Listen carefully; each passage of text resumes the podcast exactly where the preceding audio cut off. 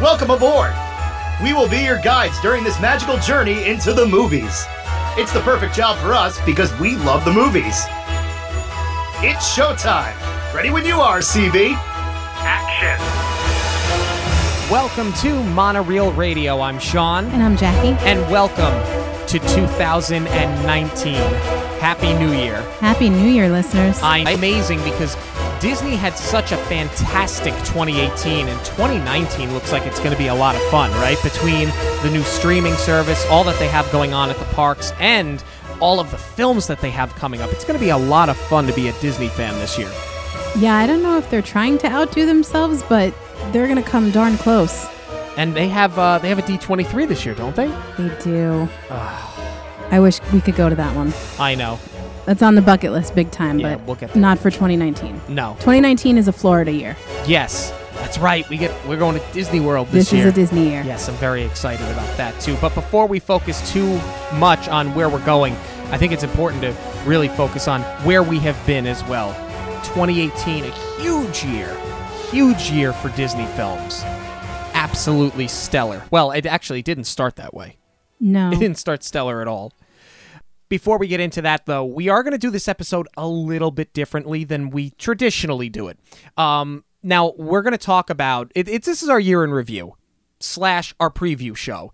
Um, so we're going to quickly give you our thoughts about the Disney movies that we did see because we saw most, but not all of them. Yes. Um, rest assured, eventually we are going to give every film that we're talking about the traditional monorail radio review, but for now, just a quick get in, get out, and move on. Although, I should say that um, I don't really know that I really want to suffer through A Wrinkle in Time again. These were really just our first impressions of all the new releases for this year. And eventually, you know, that's what our show is. We do have to give them the full hour long treatment, but we're going to shelf that one for quite some time. Actually, wait, why don't we just do the review right now? It sucked. A Wrinkle in Time sucked. I wish I had more to say about it than that, but it really didn't hold my interest at all. Granted, I've not read the book, um, but I, I don't even think it's worth comparing because we're talking about what this movie was as a standalone, and it just did not engage me whatsoever. The I walked away from that saying, "What does Marcellus Wallace look like?" that was my takeaway. And Marcellus Wallace wasn't even in this film. No, but he may as well have been. Yeah, no, this was the CGI was bad. The acting was horrendous. If you take Reese Witherspoon and you flounder her, Yeah, that was such a shame because I was excited about the cast. I mean, I love Oprah. Who doesn't love Oprah? and she was actually was pretty good. she was the best part about it. Um, I love Reese. You know, I thought she was wonderful in Walk the Line. I think she's very talented. Um, and I like Mindy. I, I was excited to see what Mindy Kaling could do, could do and bring to the table. And she brought nothing. No, and really, neither did Reese. Like what I did in was that they dumbed her down and almost made her like Sarah Jessica Parker in Hocus Pocus. Yeah. But that was comic relief. Reese was not funny in this. There was No. no, humor really, and it just kind of made her seem dumb. Yeah, and these kids were almost like too smart for their own good. It just like there was everything about it and it didn't make sense. It was awful. Yeah, I really think that um, the film was almost kind of resting on its laurels a little bit as far as having all these cool visuals. And I think the story suffered as a result. You know what I couldn't understand either was the like the adults in the picture were so rude to these kids Yeah. even though they knew that their father had like vanished. Like for all intents and purposes this is a terribly broken family and they still like they blame the kids for their behavior or like they can't understand why they lash out. Like just their support system was not supportive at all. There was so many poor decisions made when making this movie. Yeah, I mean, eventually we'll give it a second look, but I- I'm hoping you know it'll have the chance to redeem itself upon second viewing. But that's why we're doing you know this kind of show. It was just first impressions. Most of these we don't even have on DVD yet. We can't you know take a second look at them. You hope that it redeems itself the way that Avengers Infinity War kind of redeemed itself, at least with me. That was the next big release. That one was out in April. And when we saw it the first time, I hated it. Yeah. I hated Infinity War. And I think that's the type of movie, though, that you can't just watch it one time. There is so much going on. It is so convoluted that I was lost. I felt like I was watching three different movies. It definitely got better upon second viewing, but I don't know how children followed along with it. I think Because they the just plot see was really convoluted. I think they just see superheroes. yeah. I, I think, but but the Which thing, isn't really fair to do to kids. Right. I I also think the reason why I enjoyed the movie so much more the second time is because I knew what I was walking into. So I expected, you know, I expected it, and and it wasn't as confusing the second time around.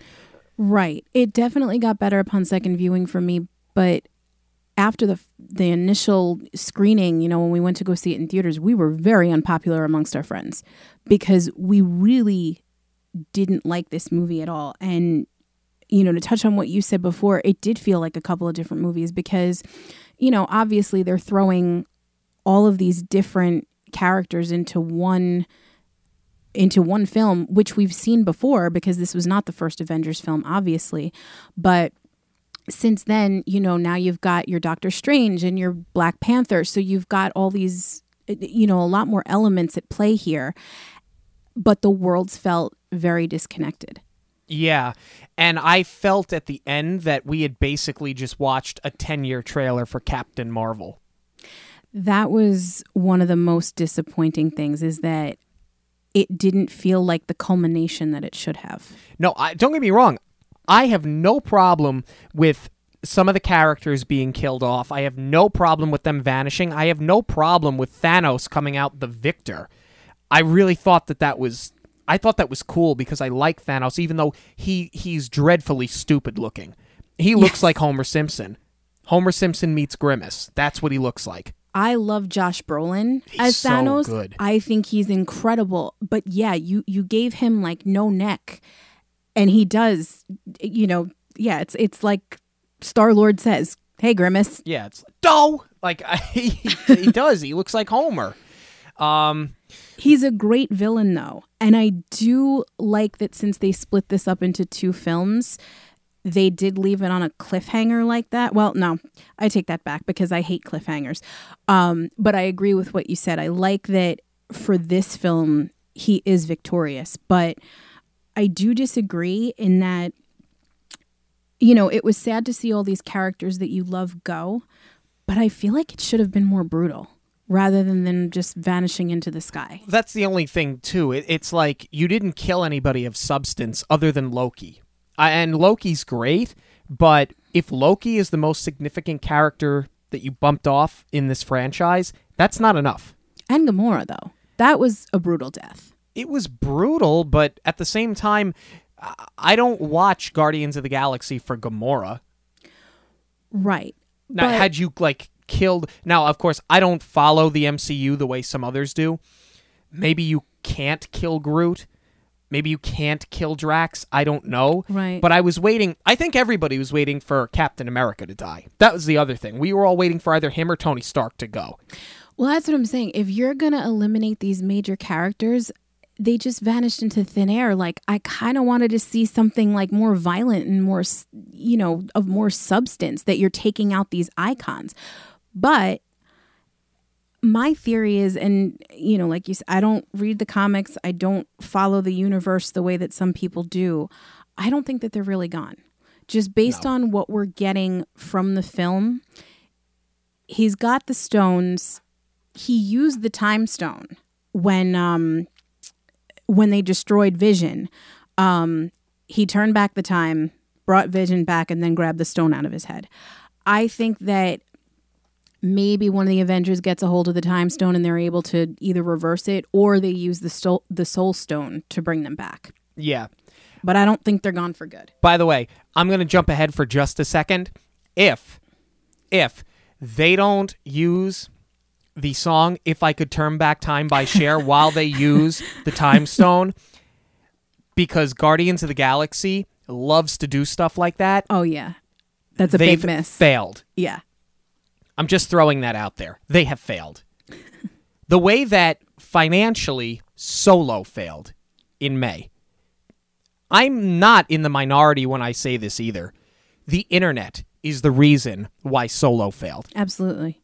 It was a good movie. It was fantastic. I know there are people that hated it, and listen, I think a lot of people generally, uh, genuinely dislike the movie, but I think a lot of people disliked it because they were supposed to dislike it.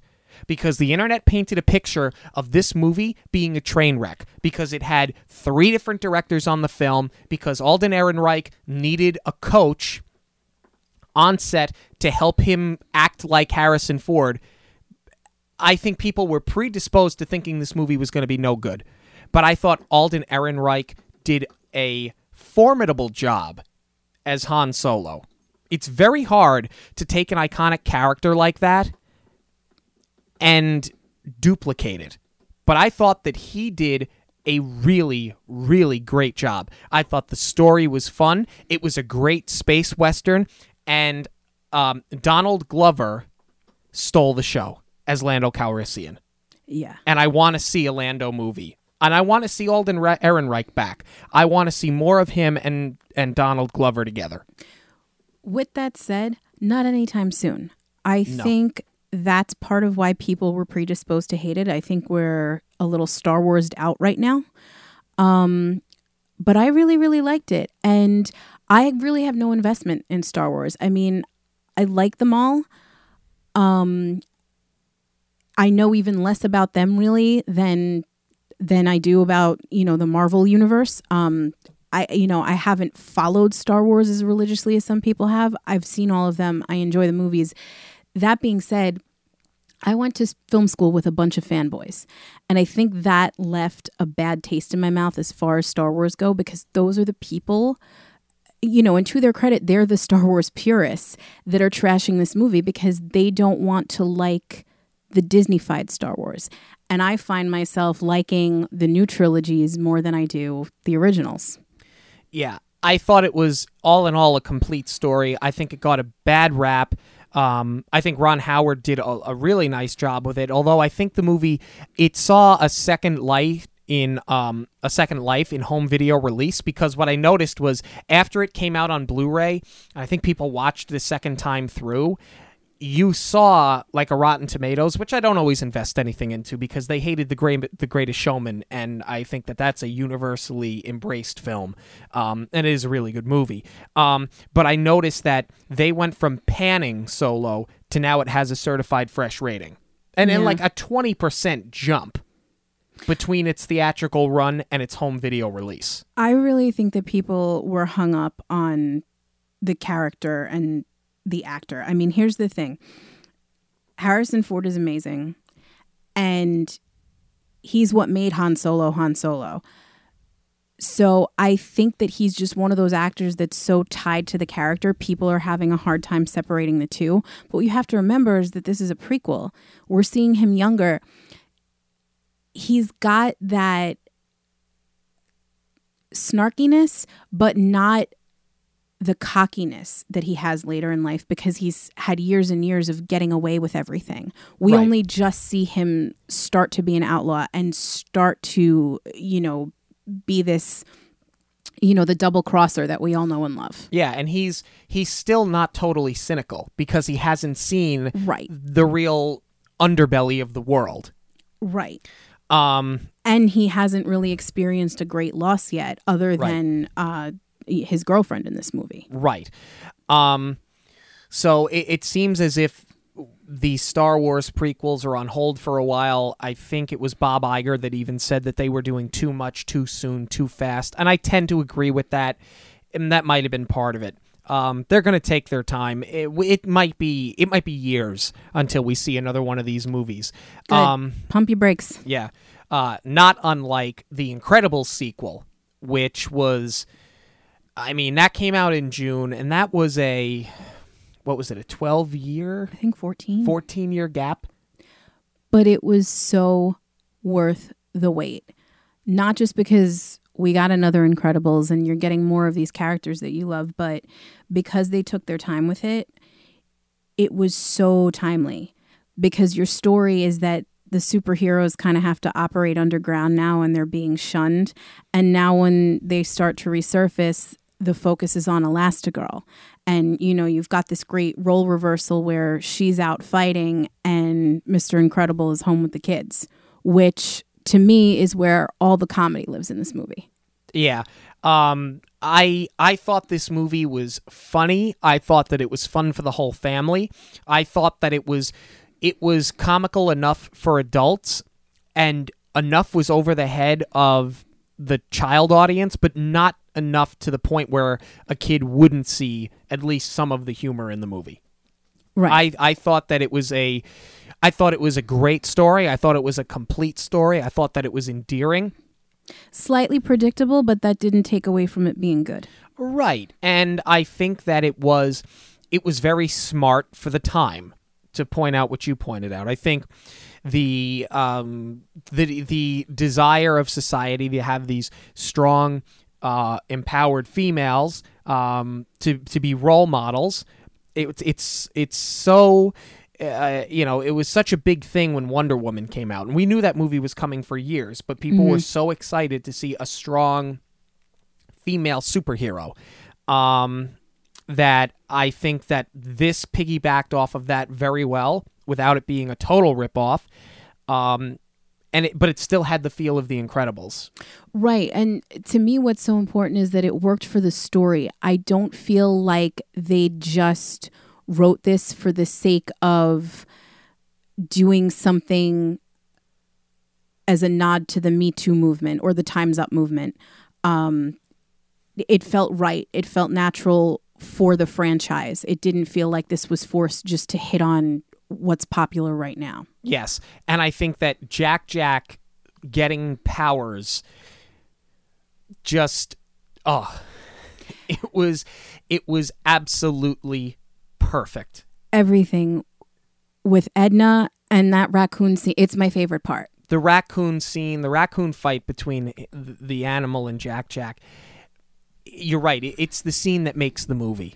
Yeah, that and you know Mr. Incredible just being exhausted keeping up with him and trying to lure him back from wherever he goes with the cookies. Yes, um, and just the the the inability to predict what was going to happen next. You didn't know what Jack Jack was going to do next or what form he was going to take. Right. He was like a funny version version of like Gozer.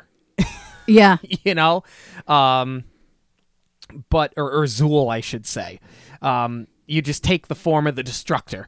you didn't know what that form was going to be, but I, I I loved it, and it sounds like they're gearing up to do a third Incredibles movie, though I don't think we're going to see it for a while.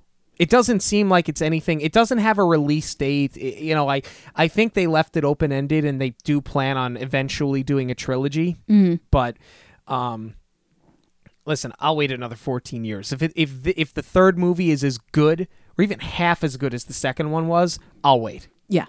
Um, we got the Ant Man versus or Ant Man and the Wasp uh, sequel this year. That was in July. It was an Ant Man movie, and I don't mean that negatively. It was funny. I actually I enjoyed Ant Man and the Wasp more than the original Ant Man movie. Same. Either way, Ant Man does not get enough credit though. Agreed. He doesn't get enough love in the Avengers, and he certainly does not get enough love, you know, just from the general public. I love Paul Rudd. I will watch Paul Rudd in every single thing that he does. I've loved him since Clueless. But I think he's a great Ant Man. he's he's perfect for the character. I think that he's got the swagger. I think he's got the right attitude, and he is the perfect comic relief. And that's the thing. Like this is one of those movies. Like I think when seeing Thor Ragnarok compared to the first Thor movie, stark contrast, but it mm-hmm. works. This is the type of character with the type of actor where you know going into it, it's going to be an action comedy Right. but the the comedy doesn't get stale. See, we I don't get over the shtick of Paul Rudd. Right. I disagree with you though. I don't think he has the swagger. Like when I think superhero swagger, I think Thor. I think Star Lord. But I think what I like so much about Ant Man is because Paul Rudd has built an entire career off of being so awkward and he does it perfectly. And I think that that's what makes him so good for Ant Man is because he's the reluctant hero. See, I think he started that way, but I think in this movie, that's what I'm talking about with the swagger. He wasn't so reluctant anymore because I think he knew what his responsibilities were. Oh, he I agree with it. you in the first one, but I thought that this was actually this was a nice transition for this Yeah. character, especially because now we know what a role he's going to play in the next Avengers movie. This was a sequel that was a necessary evil. For all intents and purposes, it is a bridge film, but it's one of the bridge films, one of the few that actually did it right. Right. It's like Doctor Strange was a bridge because we didn't see that when it first came out, but we made sure before uh what was it? Before Before this latest um, Avengers movie, before Infinity No, War. before Black Panther. I knew it right. predated. I You're kn- right. I knew it was before Avengers. Um and I'm glad we did because we would have been lost. Like it was a bridge movie, but you do need you need it. and we we jumped. We forgot Black Panther. That came out. Black Panther came out right before A Wrinkle in Time. Was that this year? Yeah, see, I kept thinking it was 2017. No, that was this year. Um, yeah, let's talk about that because I have nothing else to say about Ant Man at this point. You want to talk about him being Yeah, now my brain is empty. I can't believe we Um, don't. Well, you know why there was so much hype around this movie, and I think that's why I kept thinking it was the end of I, 2017. I kept thinking it was. Uh, I thought it was last year's Christmas release. yes, but it was not. Um, it actually was February. I loved Black Panther. Me Black too. Panther was a movie that had such a different look and a different feel. It was so unique to the MCU mm. because of the setting. You know that that wild kind of Africa setting. Mm-hmm. Wakanda is beautiful. I think that Chadwick Boseman mm-hmm. is unbelievable, and you get um Idris Elba in there as well. Mm-hmm. And I think that he is such a talented actor. and Danai Gurira. Yeah. I they- loved her in that. it was a star-studded cast and I like when you get to see Bucky.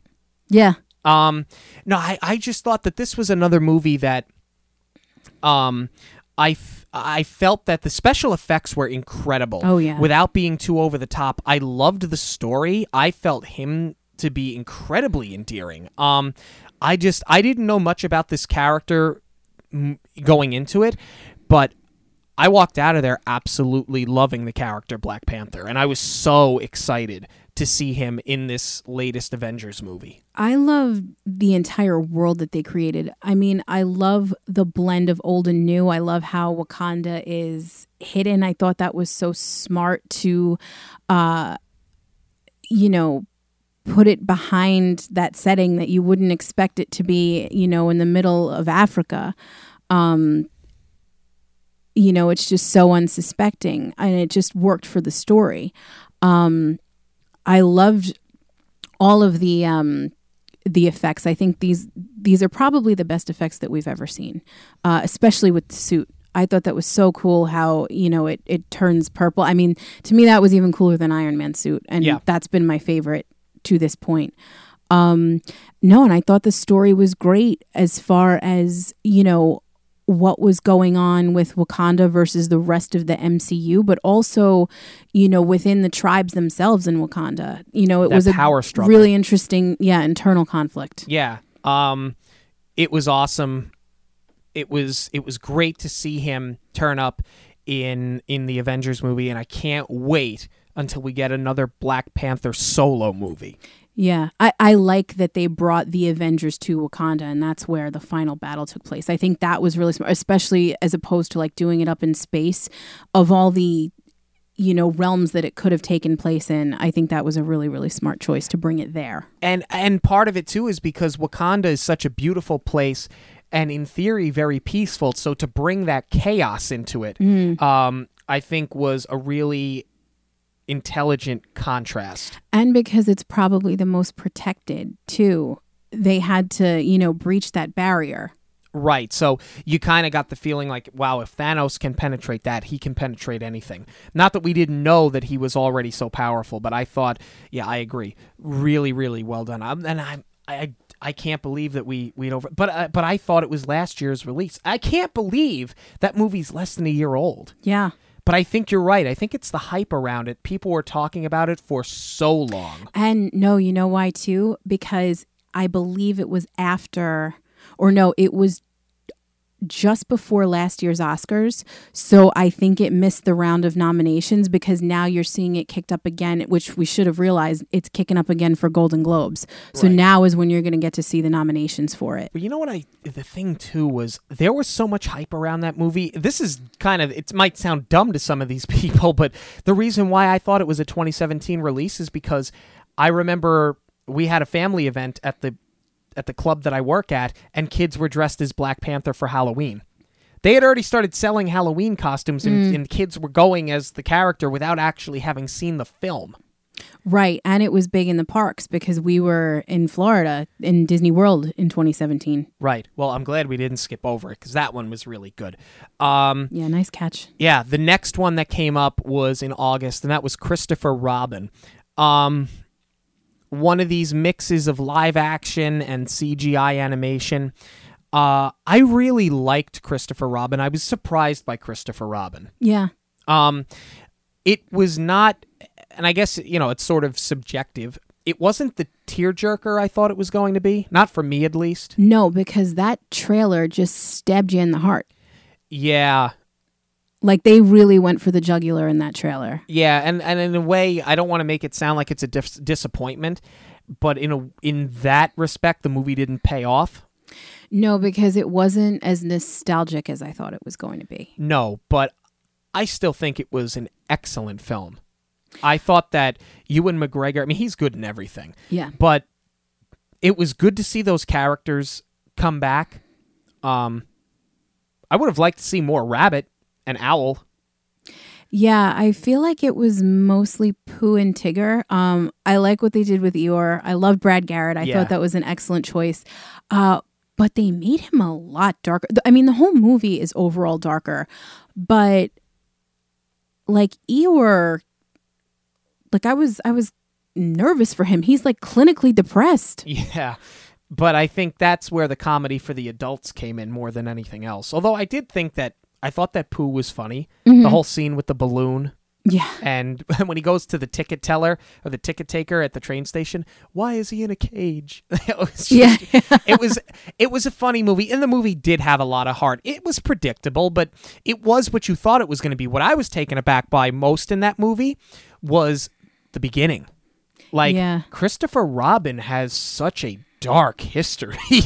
Right. That's the part that you're not expecting. like I did not accept I did not expect to see him getting injured in war Right. and having bombs go off around him. I think that's what kind of threw me between what you saw in the trailer and what you got in this movie is that I definitely wasn't expecting that backstory.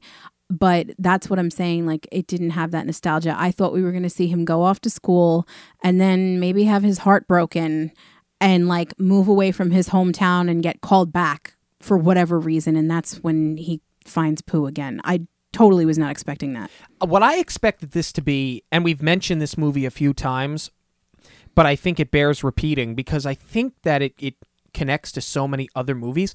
I thought this was going to be more like Hook, where mm-hmm. he was so far removed because he grew up. Right. That's what I thought it was going to be. But instead, they made him so hardened to the world. Right. But in a way, I mean, I guess I'm glad that happened because I'd rather be sitting here discussing it this way than saying, well, that was a ripoff of Hook. Right. And how do you forget about the Hundred Acre Wood? Well, how do you forget about Neverland? I mean, but Hook Yeah. Hook succeeded in its own ways. So I think you're right. I think it would have been compared negatively to Hook if they had followed that formula. Um, what I do like about uh, what they did with this one, too, is that. And I mean, I, I don't want to see this become like another Marvel universe, but I like that they kind of did a nod to all of the movies that take place in London. Like they had a Dalmatian walk by in one point, and they had a kite as a nod to Mary Poppins. The only thing I didn't see was some kind of nod to Peter Pan. Um, but I like that they kind of tipped their hat to the location. Yeah, it's a movie that I absolutely want to see again, and if you haven't seen it, I definitely I suggest it. I think you agree. Yeah, absolutely. Th- yeah, that one I'm excited to do to compare to a Winnie the Pooh. Yeah. Um, Ralph Breaks the Internet came out in November. Um, the much anticipated sequel to Wreck It Ralph, uh, though not long awaited, five years. I'd say that's about average for an animation. Five Yeah. years. Um, it was good. It wasn't great. It certainly was not nearly as good as the first one. Um, I personally, I'm not going to give it away because I think a lot of people still haven't seen it. Um, I didn't like how the movie ended. Agreed. Um, I thought that the way that the movie ended sort of contradicted the spirit of those characters and what the entire first film was about in accepting yourself, loving yourself, and embracing what makes you unique. I thought that all of that went out the window. I, I felt that they kind of stabbed the original film in the back with the way they ended this movie. That's the perfect way to put it. Yeah. Um, I think it was definitely worth the wait. Um, but you're right. It it's never going to live up to the first one because the first one was just so good. I mean, we we've done a review for Wreck It Ralph, and a large part of our review was spent, you know, just on how great the story was and and the world that they built between these video games. Um, I missed being in that world because it obviously takes you right out of it, but I love how they portrayed the internet as like this big scary city Yep. that they have to navigate. I think that was smart and I think that it definitely pushed the franchise forward in that regard. Um but I agree with you. I don't like where they left it.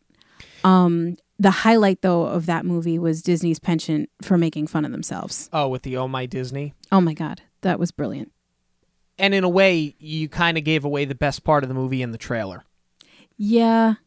But th- there was a lot more than you see in the trailer. Oh, Like you know it's coming and they do a lot more with the Disney princesses where it's still very funny. it's still really good, but by seeing that trailer, it definitely takes the it takes the shock and the excitement out of what is otherwise the best part of the movie. Yes. Um, but you know, I what I liked about it was I thought that it was an interesting social narrative on social media. And the whole you don't read the comment sections. I thought that that was a and collecting likes. yeah, I thought that it was a really interesting and I thought it was a really smart observation of how we as a society consume media and how people how they prioritize their social.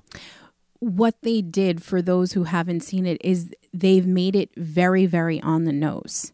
Is, you know, Ralph needs money, so they kind of turn him into this viral sensation and tell him that the likes literally convert to money, uh, which essentially is true. But uh, I thought that that was really, really smart. As literal as it was, it was great. It worked so well. And what that movie succeeded in doing is being very on the nose, but being simple enough where it wasn't over the head of the of the younger audience. Right. I think a kid could watch this and understand the conflict and understand the end game. yes, absolutely. Um, I don't know when the sequel is going out. I would assume they're going to eventually do a third one. This is one that I'm kind of okay taking a rest on. Yeah. I mean, I'm definitely looking forward to a second viewing. Um, it's not to say that I didn't enjoy the first one, but or my first viewing of it. Um, but I want to, you know, like re-examine that ending a little bit more. So that's that's probably one that we'll do soon once it comes out on a Blu-ray release. Yeah, yeah, I'm sure that we will. Um, I don't think we're gonna have to wait 50 plus years for the sequel. like we did for the movie that came out about two weeks ago, Mary Poppins Returns, and we went and saw Did it. Did that come out two weeks ago? I hadn't heard. we saw it. What do we see? it Three days ago. We yeah, saw it. we just squeezed it in. Um, it was, it was excellent. Yeah, it was. There's there's like no no two ways about it. It was absolutely amazing. It was everything that I wanted it to be, everything that I hoped for, and it it didn't let the franchise down. No. I mean, look, if you're going to walk in there and someone goes, "What wasn't as good as the original?" just stop. Right. Yeah, the the first one is as close to a perfect film as I think we've had since that movie came out. Uh, and I think to compare the two, it, it's it's unfair. Here's my thing about it though. Now that we've seen it, I almost feel like it was kind of a remake as opposed to a sequel. I mean, yes, they did draw a story out of it years later, and the story worked. It definitely fit. You know, it, it was a good expansion of what we saw in the first one.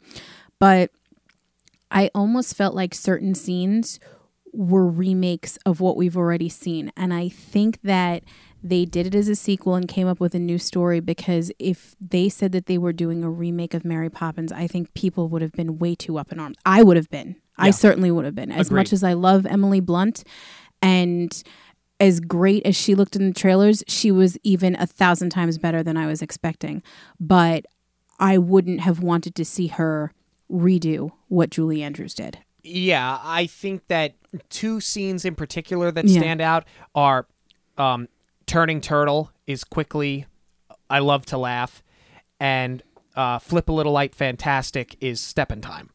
Uh, three actually. Um, when they go into the porcelain bowl is Jolly Holiday. Yes and no. Not song wise, but stylistically, I think. Well, yeah, you put them, you put the live action uh, actors in with the animation, but it it was good. And actually, I thought that that that tune, um, The cover is not the book. yeah, it's um, it's so different from Jolly Holiday, and it's even different from Super Cal. Um, That was actually my favorite part. I mean, without I- question. I like that. I- I thought the porcelain bowl concept was brilliant. Like, I mean, yes, is it kind of a ripoff of Jolly Holiday in that you put the live action into the animation? Yes, but we spent two hours talking about how brilliant of a concept that was and how advanced Walt Disney's technology was at the time. So I think they'd be remiss not to use that. But what I love is that, you know, it was almost like a modernized 3D version of that because it's a porcelain bowl. So without I don't want to spoil it for those that haven't seen it yet because it's just so cool how they did it, but like they factored in the curvature of the bowl and the texture of it and uh, it just made for really really cool visuals. yeah, the visuals were outstanding, and that number with Emily Blunt and Lin Manuel Miranda, who I had said a couple of weeks ago, I'm I'm not a total fan of because it's mostly his hype. You know, the, people are anointing him as as the next genius. It's like he'll probably get there, but like let's let's pump the brakes a little bit. Uh, he was fantastic in this movie. I was said phenomenal. to you during that number because that was my favorite part of the whole movie. The cover is not the book. I thought they were both amazing in it. The dancing was great. The singing, they did like this cockneyed accent Yeah, and it was really funny and it all worked. And he didn't really rap, he talked fast. But what I Yeah. said to you was the Miranda train is pulling out of the station and you better jump on board. what I was impressed with was he showed himself to be a real song and dance man, like a traditional, you know, like a, a real Yeah. throwback from the 40s. That that whole sequence was like vaudevillian. Yes. Absolutely. Um, he was excellent. His his English accent was almost as bad as Dick Van Dyke's, but I kind of liked it because it was that familiarity. Oh, that I, think, Sean is turning into a Fanwell Miranda. no, let's calm down. Maybe in time, but let's calm down. Um, sh- but Emily Blunt, you said before, she was, she was Julie Andrews, and I know that a lot of people had said that that was something they didn't like was they felt that she was playing Julie Andrews as Mary Poppins rather than playing Mary Poppins, but I thought that. I thought that she had her mannerisms down. I mean, that's the thing is you're you're using. There's only been one Mary Poppins. There's only been one film, so you have to use somebody as a jumping off point. But I thought that I thought she paid homage perfectly, and I thought that there's only one Mary Poppins that we've ever seen. But I thought that she played her very well. See, I wouldn't say that she was Julie Andrews. I wouldn't go that far. I think she was amazing in her own right. I think she nailed the character, but I do think the character was different than the Mary Poppins we know.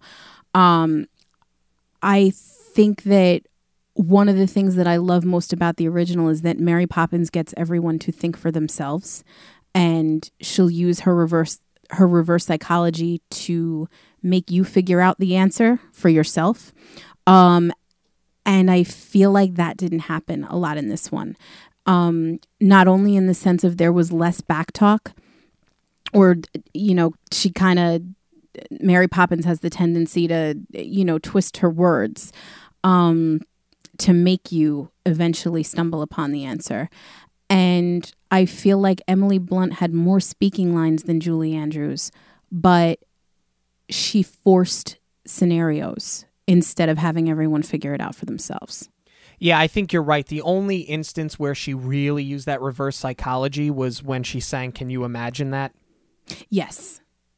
And but that's the thing is that's the first song that she sings, so you think that the whole movie is going to be that way, but you're right. She sort of solves everybody's problems on her own Right. without that lesson necessarily being there. I'll give you that. If I had one gripe with that movie, it's that and I said it to you as we were walking out of the theater. The two of them could have just as easily turned to the camera and said, "Give us 3 minutes and 30 seconds. It's time to sing another song." Like they were so deliberate Yeah.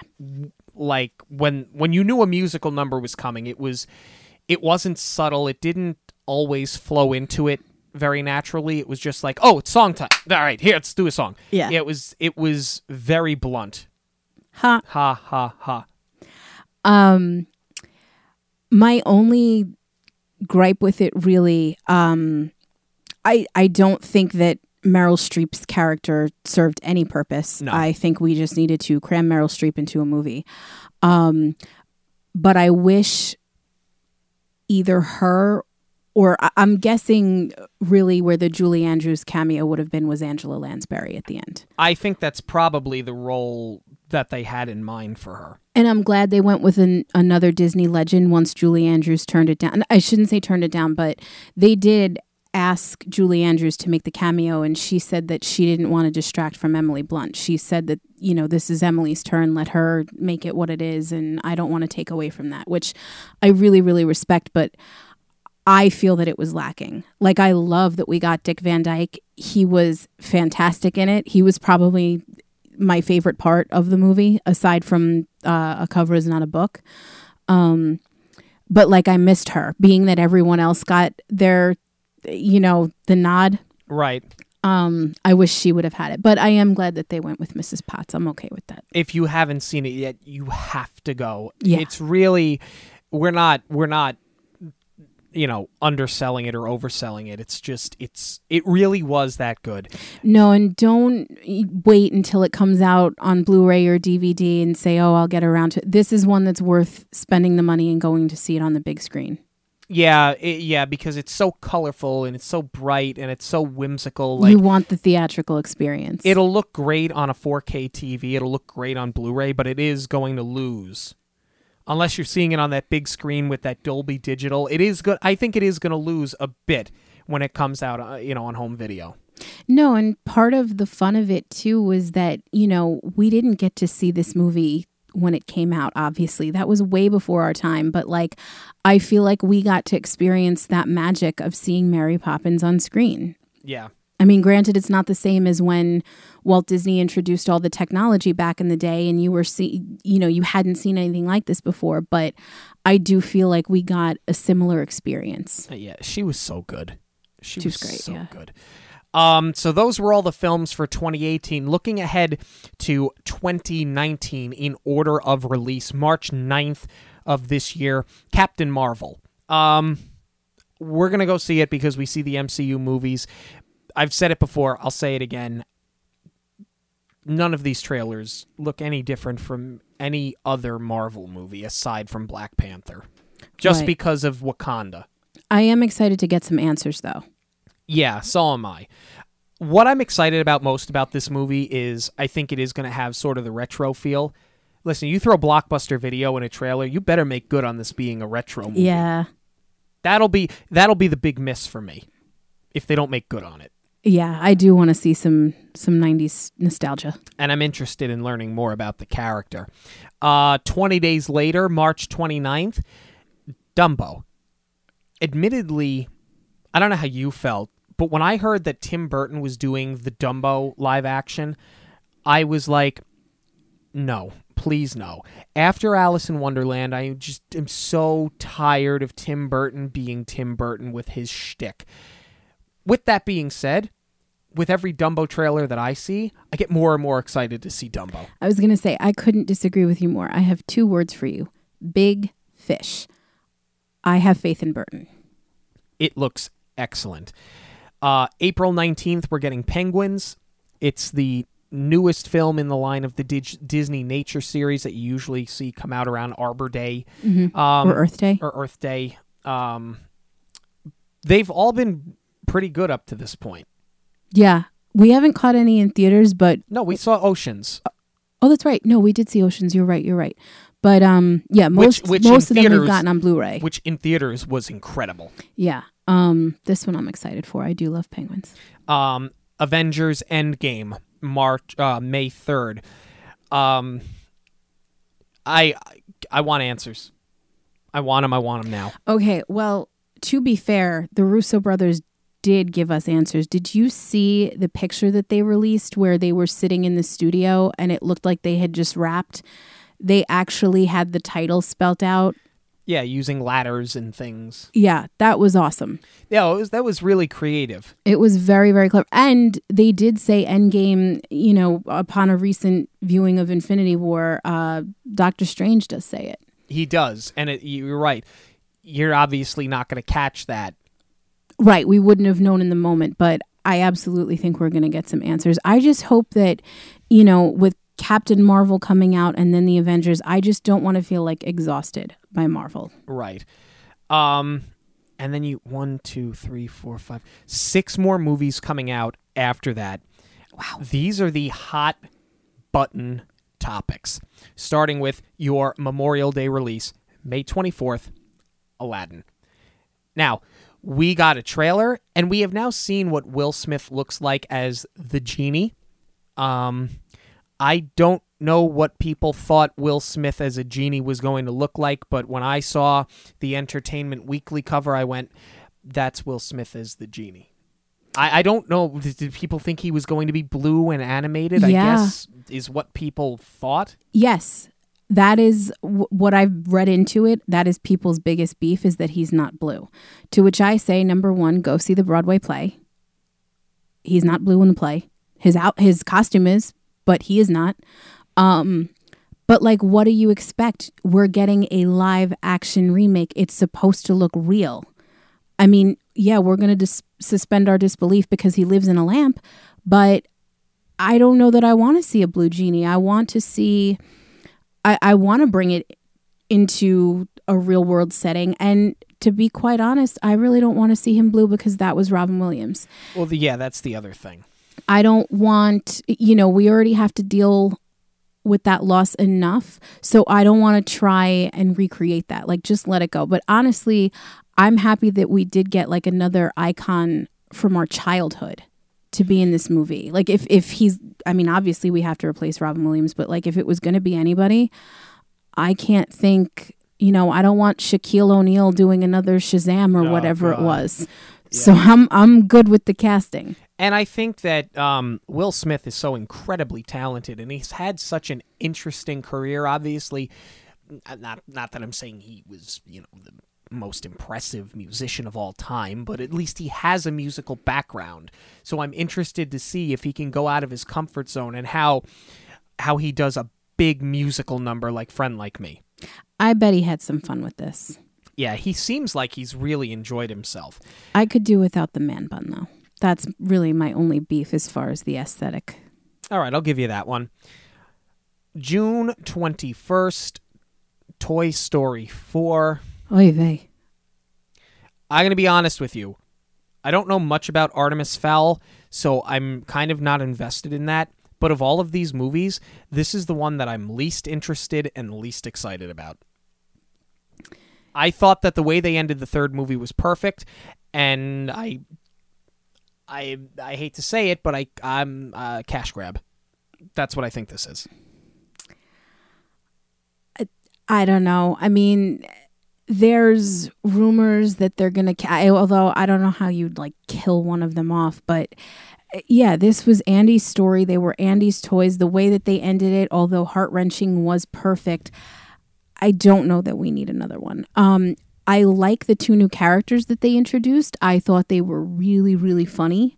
Um, the uh, what is it? The rabbit and the um, And the the the uh, pipe cleaner, the spoon.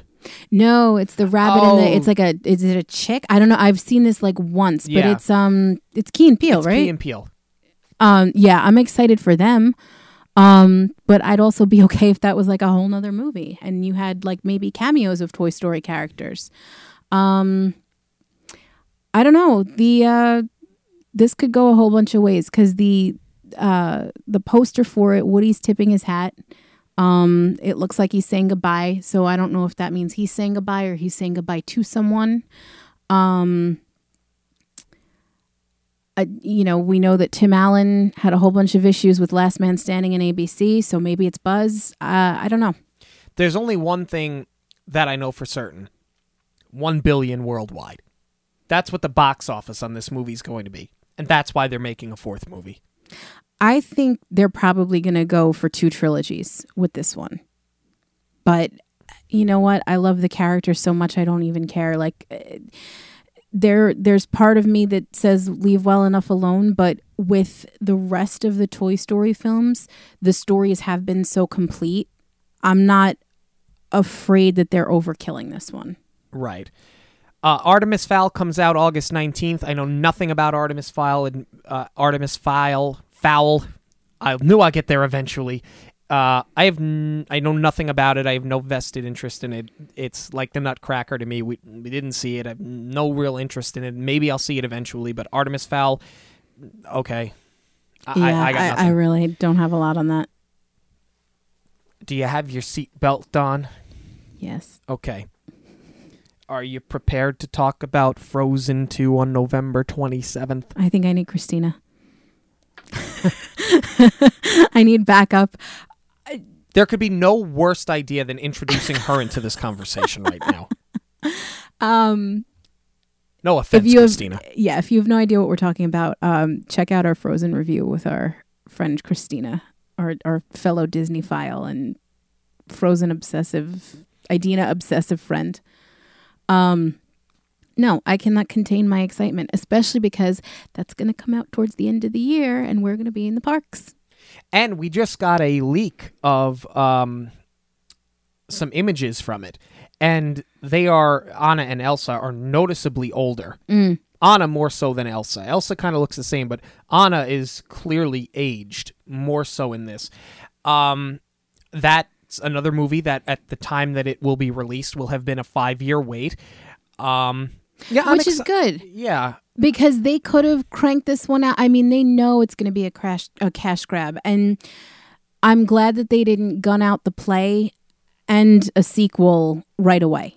yeah. I'm excited for it. Um, I loved Frozen, so I'm really excited for the sequel. Well, good because we're going to go to the midnight showing. Hey, look, I'm down for a midnight showing. I'm I'm as excited to see it as you are. It's just I can I contain that. myself. No, yes, I can. I can contain myself. My only No, I mean I doubt that you're as excited as I am. No way. my big concern with this, and it might sound dumb, but I feel like they're going to try to outdo Let It Go. And because I think that that that was such a phenomenon mm. that they're going to be so like locked into, well, we can't not have that again. That they're almost going to try too hard. There's the potential for that, but I think that they realize they caught lightning in a bottle with that one. I don't think they're going to try. I don't think that they can top it. I think maybe they'll have like another fun song. I'm hoping that they give not that Kristen Bell didn't have her time to shine. She absolutely did, but I'm I'm wondering if maybe Anna gets the big one this time. I want to see Which more. is fine because I want my girl to conserve her voice so that she can keep touring. I want to see more Olaf. Like I think we're absolutely going to get more Olaf. I think he needs to be a more front and center figure in this movie. Yeah, that would be a good take on it. Instead of making him the sidekick, make it se- well. They did do Olaf's Frozen Adventure, so he did get his time to shine as well. Right. Um, but I'm hoping. I mean, if you look at Josh Gad's social media, he's so ready to go for this. Yeah. He is Olaf, and he knows it. Uh, the last one for the year. It's the big one. Now it's turn. It's my turn to put my seatbelt on. Star Wars Episode Nine, December nineteenth of next year. Um, I cannot wait to see how they wrap up this trilogy, and I do believe that it will be a wrap up of the trilogy because Daisy Ridley has made it known that she signed on for three films, and that's it. Rey is done after December 19th. So I want to see how her story concludes. I want to see if they continue to move forward with um with Poe Dameron and with Kylo Ren. I'm really interested to see how they move on from Carrie Fisher and is Han Solo dead? That's the big question. I think he is. I think he is. Um, but I feel like we're going to get a lot of questions answered just because we know that this is her last one. And I think it's going to be an epic conclusion. And then I hope they take another five years to pump the brakes and take a breath and figure out a way to write a new engaging trilogy. I do believe that the Star Wars universe can continue forever. I think they're just going to keep doing trilogies, and which which is fine. I, like I'm glad that Daisy Ridley, you know, has some standards in that regard. Everything else was a trilogy, so let this be it. Right. You know, you want to do the offshoots like the Han Solo, like the um, Lando Calrissian movie, fine. Um, I hope that they're not peppered in throughout. You know, while we're waiting on another trilogy, I I hope that they pump the brakes on everything. Um, but yeah, I mean, why why not keep it going? There's just so many stories that you can tell, and it's such a big universe. I I think they are just going to keep going with it. I mean, why else why else buy the rights from Lucas? Right. They could have let this go, but if they had no intention of keeping it up, why bother? Well, I have two words for you. Galaxy's Edge. Well, yes, that too. They could they could literally never make another Star Wars movie again Right, and just they have a license to print money, right. Especially with Galaxy's Edge opening. When is it going to open? Who knows? Oh, I know. I can tell you right now, it's going to ruin our trip. So we know that it's it's said to be opening in Disneyland in the summer. Disney World, uh, it seems like things keep getting pushed back, pushed back, pushed back. They they're saying late fall. I define late fall as December first. I this has been pushed back and pushed back. I was hoping that we would have like a solid six months for everybody to get it out of their system, all the locals to filter through. That way, we wouldn't have to experience like crazy wait times for it. I think it's going to come out probably some point during Food and Wine Festival because you have a, a lot of people going down there just for that. So I I think they're going to have it open probably the week that we're down there.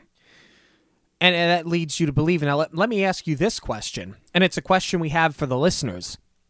Tweet at us, follow us, uh, you know, write to us on Instagram, email us at Monorail Radio, Facebook. Facebook at Monorail Radio. Let's say Galaxy's Edge either opens while we're down there or within within three weeks. I'll even say three weeks of being down there. Do we alter our plans and not even set foot in Hollywood studios? I mean, I wouldn't want to just to deal with the wait times, but for research purposes, I may have to. I think that I think Hollywood Studios is going to be an absolute nightmare to get to. I think that if that park opens at nine o'clock in the morning, you have to be on a bus at six thirty. I think it's going to be an absolute nightmare. Well, that's good. Then no wait at the Tequila Cave. Well, that's the thing is it makes me wonder too. I don't know that this is going to have the positive effect that you hope that it has on some of your other attractions. Like you hope, well, I'll still go to studios and everybody will want to go to Galaxy's Edge. So there'll be no lines for Rock and Roller Coaster. There'll be no lines for the Tower of Terror. I think it's going to overload that park. I think the lines for those attractions are going to be made even worse because I think people are going to go there, not be able to get into Right. Galaxy's Edge, and are going to default to, well, I already spent a hundred and something dollars to come in for the day. I'll just go on these rides that I'm familiar with. Right. Yeah, I think that that's we're gonna have to. If it does open, we're probably gonna have to do a lot of planning on the fly. Yeah. Um and and from a film standpoint other than the new releases, I think the the other noteworthy topic of conversation is Disney Plus, Yes. the streaming service. It's launching late 2019. We don't have a date on it yet. All we have is a name and a supposed price point of around 5 or 6 dollars a month. We know that we're going to get a Loki series. We know we have the Favreau Star Wars Lady and the Tramp. Lady and the Tramp. I think Lady and the Tramp, that live action uh, remake, I think is going to be a launch film I believe for the so. streaming mm-hmm. service. I'm really excited about it. I can't wait to see the catalog. yeah. My fear is that it becomes what I want it to be is I want it to be like the WWE network where it archives everything and it stays there. My fear is that they're going to run this more like a Netflix and they're going to have a rotating catalog. Like they've done with the Vault in the Right. past. Yeah, given the track record with the Vault, I fear that that's what it's going to be. But I feel if we're going to be paying for it, we should have the catalog there. I agree. Um and I wonder if it's going to have an adverse effect on something like the Disney Movie Club. Yeah, I hope not. My guess is that when they launch this streaming service, they're going to have a timeline, something to the effect of um, we're going to put all of the movies on there eventually. Like a movie will get released on Blu ray or DVD, but they might have a time like six months to a year before they release it on the streaming service. Right. And I mean that's it. I still I hope we still have the option to get a physical copy of it because you know, there there is something to be said for the physical copy, but like also all the behind the scenes stuff. Right. You know, I do hope that it's you know, kind of like an HBO in that regard where if they're if they're not going to do DVD and Blu-ray anymore, that they do have like an entire section for behind the scenes and the making of and things like that. You know what I hope they do? Do you remember when you were a kid?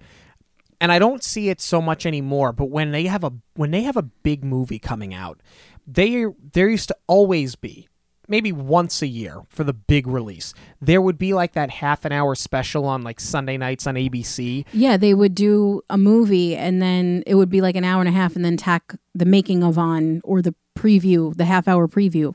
Right. I hope we see more of that. That, yeah, that's what I'm saying. Like if we're not going to be able to have a physical copy of the DVD with hours of behind the scenes, yeah, at least give me the half hour. Absolutely. Um, thank you guys for joining us so much this week. This was a lot of fun. Yeah. Um, I I think it bears repeating. We are so excited to see what 2019 brings. Thank you to our partners over on uh, over at Amazon.com. Go to the website www.monorailradio.wixsite.com slash home. Uh, you get links to the Amazon Instant Video link for every film that we review on Monorail Radio. Make sure to check out our Instagram, Facebook, Twitter at Monorail Radio. And if you're like us and you're planning a trip to the parks this year, uh, definitely reach out. I am a magical vacation planner um, and I'm booking trips for 2019. So you can get in touch either through the Monorail Radio website or you can shoot me an email at j.zolezi at magicalvacationplanner.com. And thank you so much for such a great launch year for us. Thank you to all our listeners. We really appreciate the support of the show, and we're really looking forward to bringing you more shows in 2019. I couldn't have said it better. So for Jackie, I'm Sean. Have a magical week, everyone. On behalf of Monorail Radio, we'd like to thank you for joining us. We'll see you at the movies, the stuff dreams are made of.